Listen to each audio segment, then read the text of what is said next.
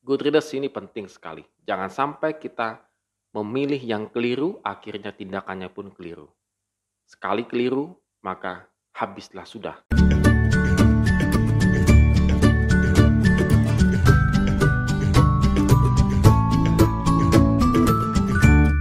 Morning Good Readers, hari ini kita akan membaca dan merenungkan firman Tuhan. Tetap semangat, tetap optimis, berjalan bersama Tuhan pada hari ini. Kita akan membaca dan merenungkan dari 1 Tawaris 19 ayat 1 sampai dengan yang ke-19. Saat penggalian di kota Pompei, itu adalah satu kota yang sudah tertimbun lama begitu ya, tapi masih bisa digali pada saat ini. Ditemukan mayat seorang perempuan yang sudah membatu. Tangannya penuh permata. Jadi rupanya ketika gunung Vesuvius, uh, Vesuvius meletus, ia bukan segera lari, melainkan menyempatkan dirinya untuk mengambil perhiasan-perhiasan. Jadi mungkin dalam keadaan chaos, dia bukannya sempat-sempatnya berlari jauh, malah dia memikirkan apa-apa saja yang harus dia selamatkan bersama dengan dirinya dan tiba-tiba terlambat sudah dia mati dengan sia-sia. Kalau kita perhatikan teks kita pada hari ini, Daud mendengar berita wafatnya uh, Nahas, Raja Bani Amon. Ia menunjukkan persahabatannya dengan mengirimkan utusan kepada Hanun, putra Hanas, eh Nahas, untuk menyampaikan rasa bela sungkawanya ayat 1 sampai dengan yang kedua. Namun para pemuka Bani Amon mempengaruhi Hanun supaya tidak mempercayai maksudnya Daud begitu saja. Bani Amon kemudian bertindak keliru dengan menangkap utusan Daud dan mempermalukan mereka dengan mencukur janggut serta memotong pakaian mereka. Ini merupakan penghinaan. Dalam kebudayaan mereka itu Yahudi, yaitu bahwa para pria merasa lebih mat, baik mati daripada dicukur janggutnya. Ini kebudayaan Yahudi ya, bukan kebudayaan kekristenan gitu ya. Menurut mereka, rahang dan dagu yang bersih adalah tanda status budak. Itu berarti tawaran persahabatan dari Daud telah dibalas dengan penghinaan. penghinaan. Ayat 4 sampai dan yang kelima. Walaupun terlambat, Hanun sadar bahwa tindakannya terhadap utusan Daud dapat menimbulkan masalah besar. Dan sayang memang ia masih saja bertindak keliru.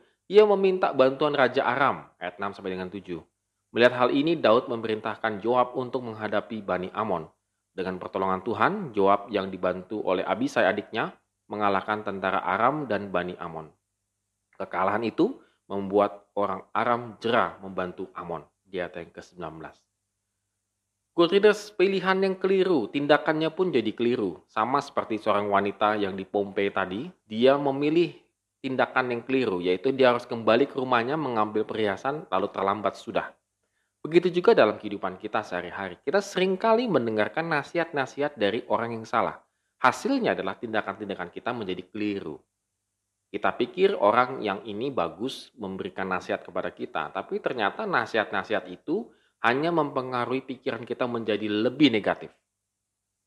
Ayo kita jujur ya, kita sering kali condongnya itu mendengarkan nasihat-nasihat yang negatif, yang mendukung pandangan kita bukan nasihat-nasihat yang membukakan pikiran kita untuk semakin memahami kehendak Tuhan dalam kehidupan kita. Apa yang harus kita lakukan? Maka carilah orang-orang yang tepat untuk memberikan nasihat kepada kita. Orang-orang yang benar-benar setia kepada Tuhan.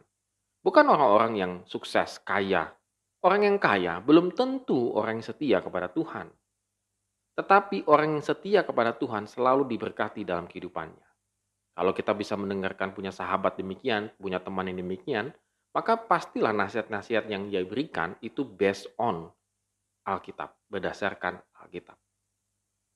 Good readers ini penting sekali. Jangan sampai kita memilih yang keliru, akhirnya tindakannya pun keliru.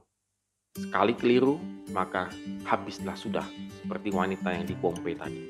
Terlambat sudah, bahkan juga seperti teks yang kita baca Hanun memilih nasihat yang salah, tindakannya pun menjadi lebih salah lagi. Oleh karena itu, Good Readers pada hari ini mari kita pikirkan apakah kita akan melakukan satu tindakan-tindakan yang keliru, pilihan-pilihan yang keliru. Sebelum terlambat, mari kita datang ke hadapan Tuhan, meminta hikmat Tuhan, pertolongan Roh Kudus, supaya setiap langkah kehidupan kita dipimpin olehnya. Amin. Terima kasih telah menonton video ini. Have a nice day and God bless us.